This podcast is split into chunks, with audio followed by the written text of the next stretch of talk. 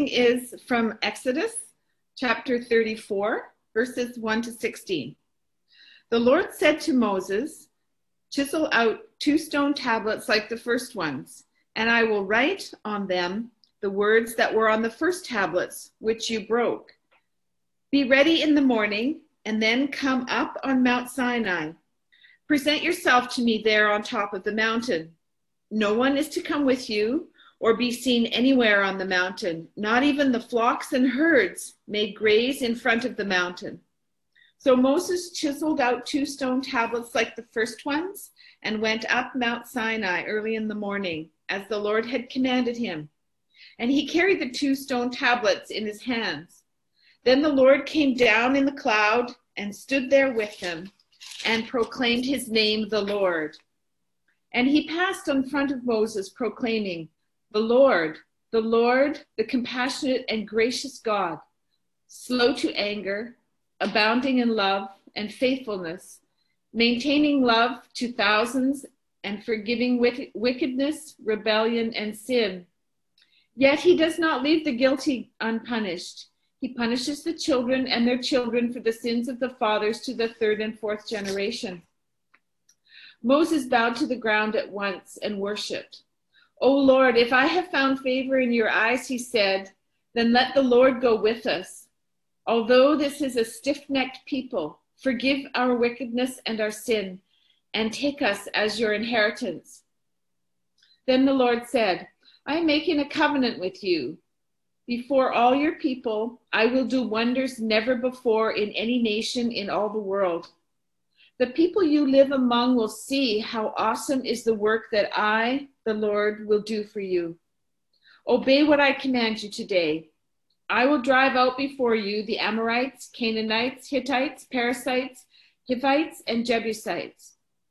Be careful not to make a treaty with those who live in the land where you are going, or they will be a snare among you. Break down their altars, smash their sacred stones, and cut down their Asherah poles. Do not worship any other God, for the Lord, whose name is jealous, is a jealous God.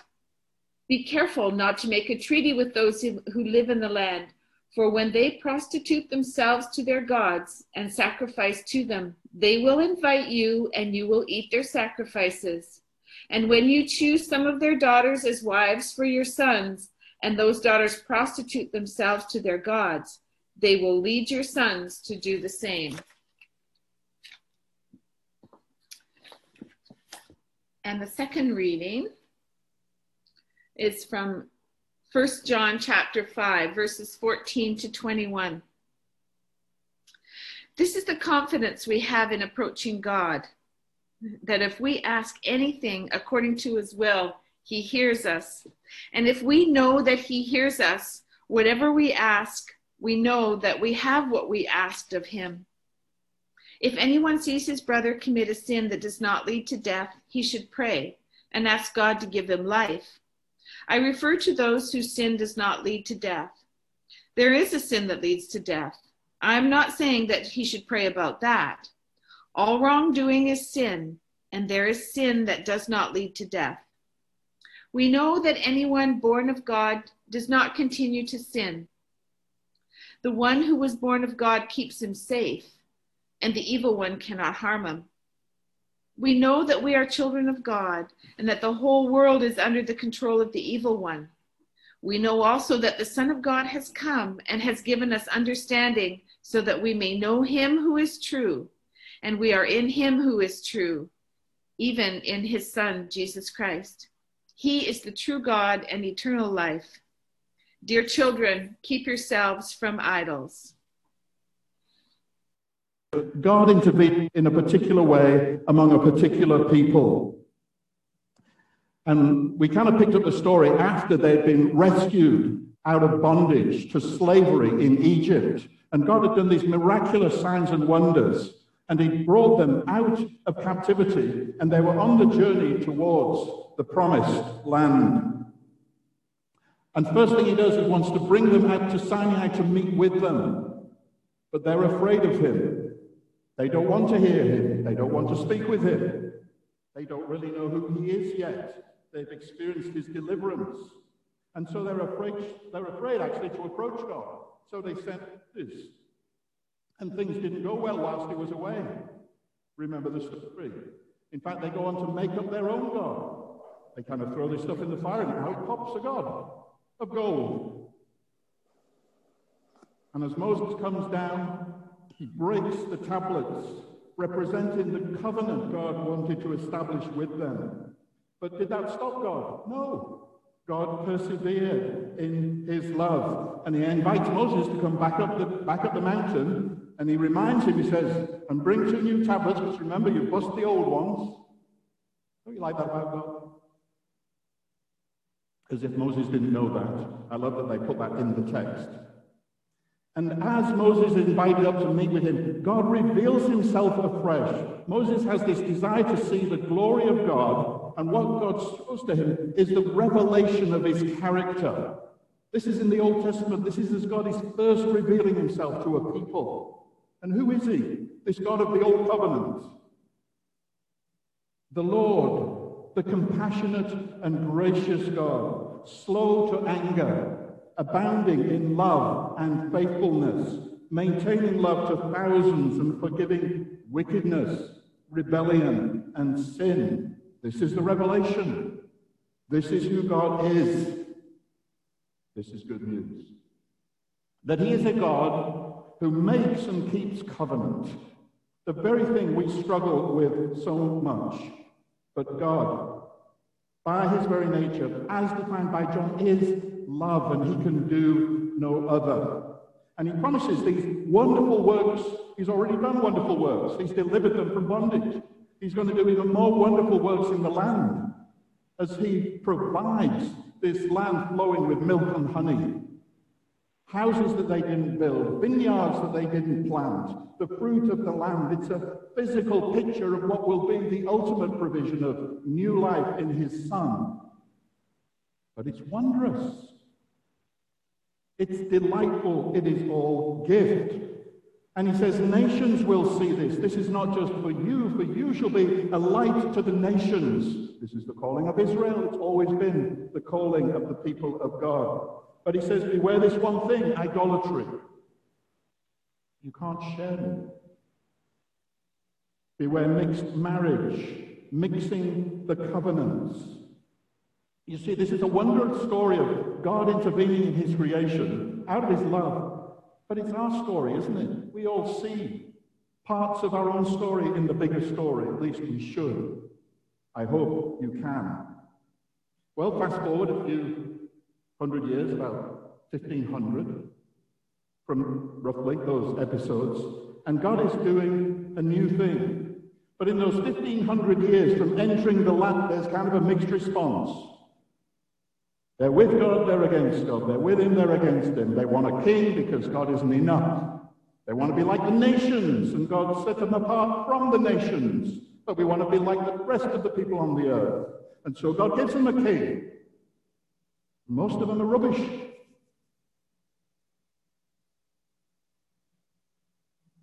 Because they're human. There's division in the land. The tribes are at war with one another.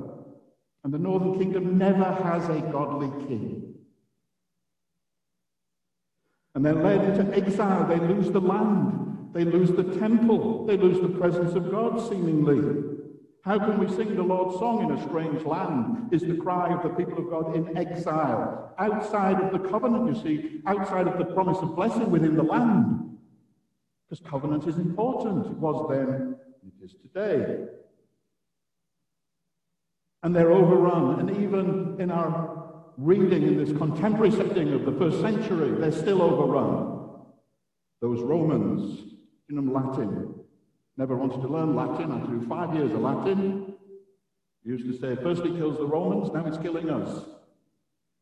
However, it did serve me well in my language studies. But in all of that terrible history, Still, God is love and at work, wooing and drawing and anticipating a people who would respond to him. Get that? This is what slow to anger is about. This is what being full of compassion and grace is about. He's still at it. It's amazing. And so we're now in the era where he sent his own son who's died because he was crucified by these same rulers. But still in the midst of that, and there's a line in one of the songs we sang about turning our ruins into something wondrous because of the beauty of his name. It's the cross. Of course, it's the cross. Everything's about the cross. And the cross is about everything. And so, through the new covenant established because of the cross and the resurrection, shed blood, we're invited again into covenant love. And the new thing, the new identity, the rebirth, the giving of the Spirit, the fullness, the Lord has always wanted for his people and never thrust it upon them. So that's the intro. Let's get into the main course. Covenant leads to heart change. It should cause us to want to remain in Jesus.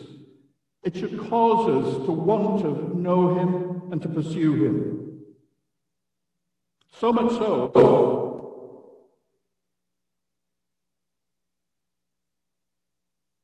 believers who seem to be drifting away, we would want to help draw them back because where would you want to go other than remain and abiding in His word, His teaching?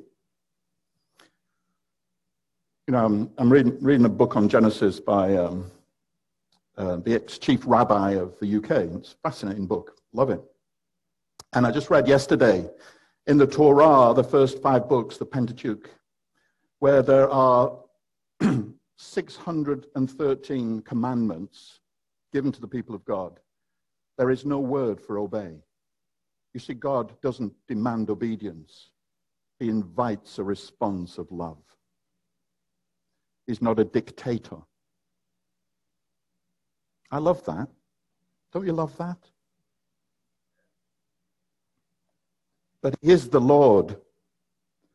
And he's called us to follow the example of his son. And he's called us to make other disciples, others who would learn from and be changed by the working of the Holy Spirit to bring us into conformity to his son. Why? Because that's where our blessing is. That's where fullness is found.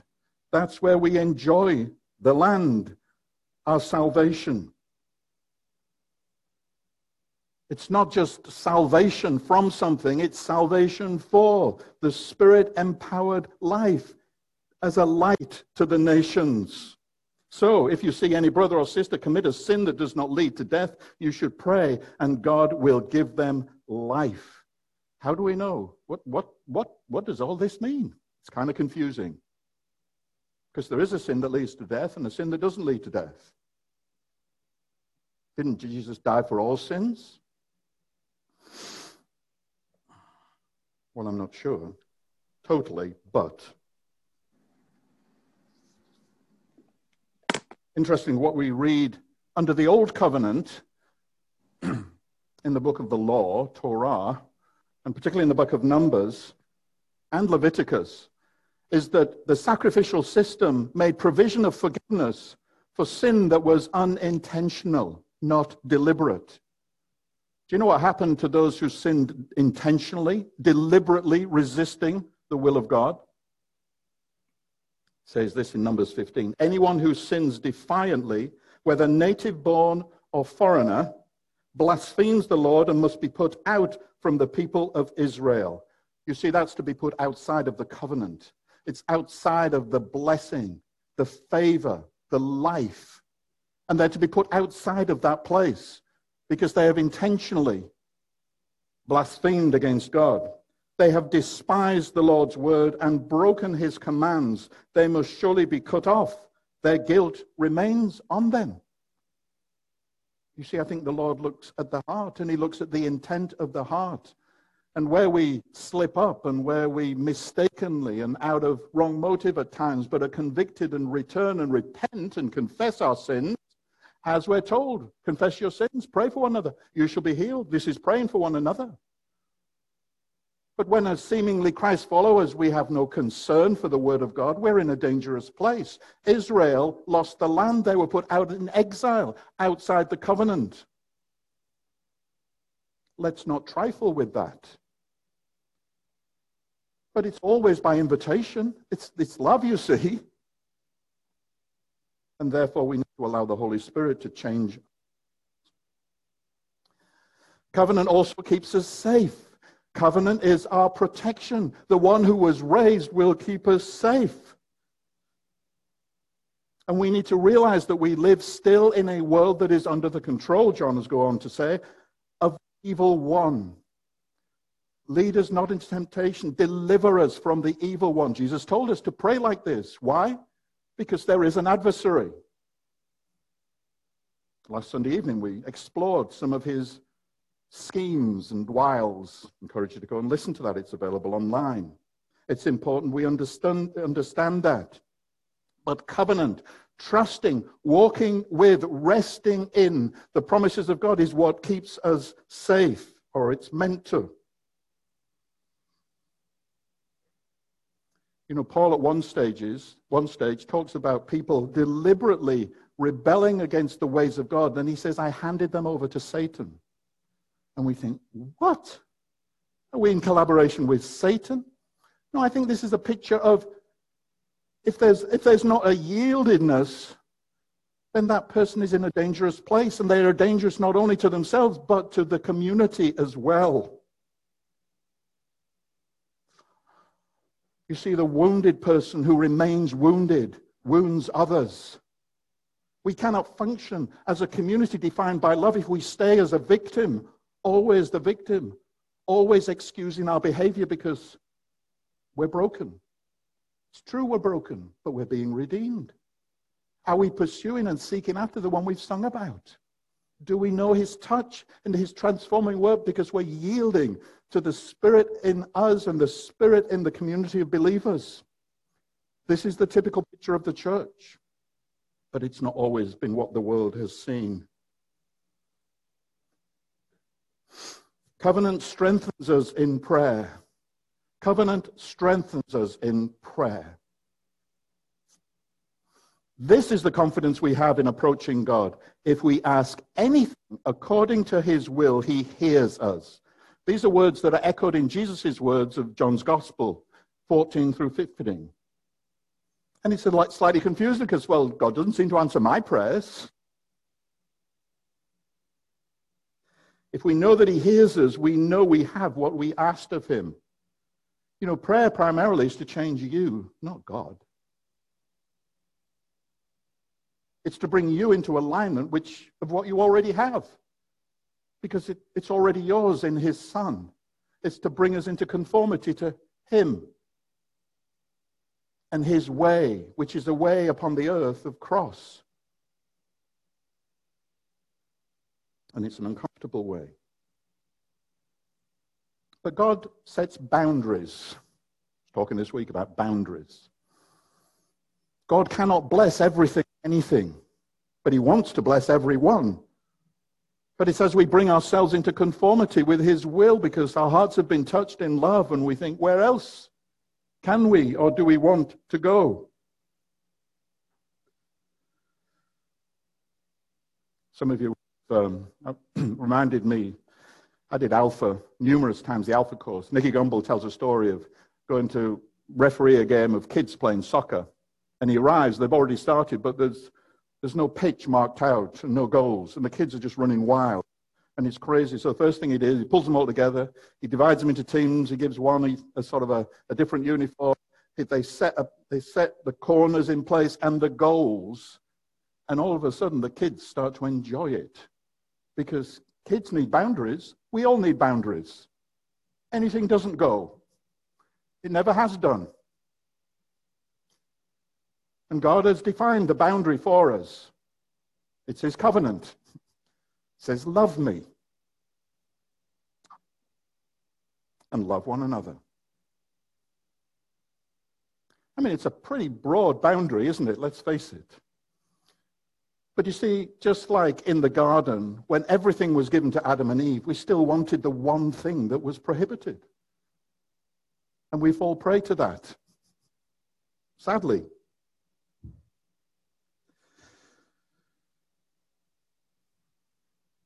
When we learn to live within the covenant, knowing the Father, which is the fruit of the Spirit in us, by him we cry, Abba, Father, resting in the knowledge that we are beloved, children of God, with a good Father who longs to give good gifts, with one in Jesus who is like a brother, like a friend, but he's the Lord of glory. But he's with us and he's for us, and he's not withheld anything from, us. That should give us boldness and confidence in our prayer. That we can enter in, as the writer of Hebrews says, with confidence into the most holy place, the throne room. And there we find Jesus already interceding for us.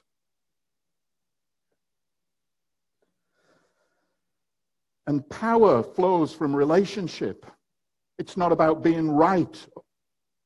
It's about being righteous, right relationship in Christ, in the Father, and the Father in us. And all of Jesus' power and authority flowed from being in the Father. He said, I can't do anything. But the Father. But that is the best place. And the works that we will do flow from the Father, who's given authority to the Son, who extends his authority to us through the working of the Spirit. And he says, Go in my name, represent me and my authority and my power, because you're complete me. But understand you're coming up against principalities, powers.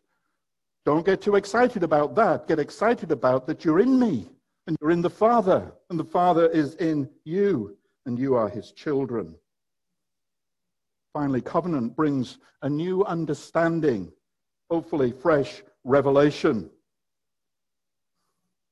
His vision, we see him because of covenant. Our eyes are opened increasingly to more truth. It's not all done for us the moment we turn to Christ, become a Christian. God constantly prays for the church that they would have greater wisdom and revelation in the knowledge of God. They would grow in his love, grow in this relationship grow in our understanding, be transformed through the renewing of your understanding, your mind. Truth and light. We also know, or we know also, that the Son of God has come and has given us understanding so that we may know him who is true. Truth is worth. It's in Him. It's meaning, it's purpose, it's hope, it's joy, it's everything. It's why to be outside of Him or to not see Him for who He is is such a painful place and a scary place. We share in the ministry to which He's called us in confidence and an understanding that life now is not our own. Our life has purpose to it, but it's not for us. To live like that is to lose everything. That's the world's way. But to surrender our lives, to give in service of Him, is to find life, because that's what you were created for. The enemy will try to tell you something else, as will your flesh. But in Him, sharing in the reality of the Creator, the creative power. This book, keep going out here. Noah, remember him? Noah begins as the, the most righteous upon the face of the earth. He ends up a little bit drunk and disorderly, which is sad. Beware. He's told by God to enter the ark and to take with him life. And when eventually the storm is over and the floods subside, and he first sends out the bird and the other bird, and the bird doesn't come back, he still waits in the ark. God has to tell him, Get out the ark. Because now the chaos is over, it's time to build. There's recreated power being given to you. And we need to understand that it's time to get out the ark. It's time to not focus on getting church all right, but to take the power and authority that we've been given for the sake, ultimately, of the glory of God, but for the salvation of many, that others would come to know of light. How are you sharing your light? How are you demonstrating the covenant through your love, through your willingness to suffer for the sake of others? To give generously, to initiate care, to not wait to be called, but to call, to open your hearts and your homes to others, to lay your hands upon the sick that they would get well. You see, this is the creative power that has been given to us. But are we stuck in the ark still? With all the animals, thinking, isn't this wonderful? It's like heaven on earth. But we're here for the redemption of the earth, and the recreation of all things. And for that, we need confidence. It's through covenant, it's through abiding in Him, walking with Him.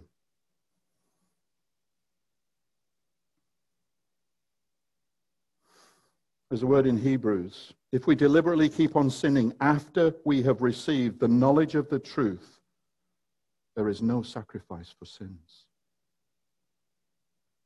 but only a fearful expectation of judgment. This, is, this verse comes just after the invitation and the call. Don't stop meeting together. Don't stop being together so you can encourage and build up one another. For what? For life outside the ark. For, for the calling of God upon your lives. For the commission that He's given to you to go and proclaim the good news of the kingdom of heaven and to make disciples. Little Jesus people. We're about to enter into a year of growth in evangelism. We've been trying to build a kind of build an ark, but build a structure that helps us disciple people who come to faith. Now we've got to go and find them. They're out there. And it's through the witness. It's, it's through those who witness to the covenant love of the Father and the goodness of God through Christ in the new covenant, that a desire for God to bring us into relationship, to set us free, to heal us. But keep yourselves from idols, little children. That's his closing word. Love and kisses, John. No, he doesn't even say that. He just says, keep yourselves from idols. You see, what was true of Israel is true of the church. There's no guarantees of anything. We've been given far more than Israel had ever been given. But it's the same God.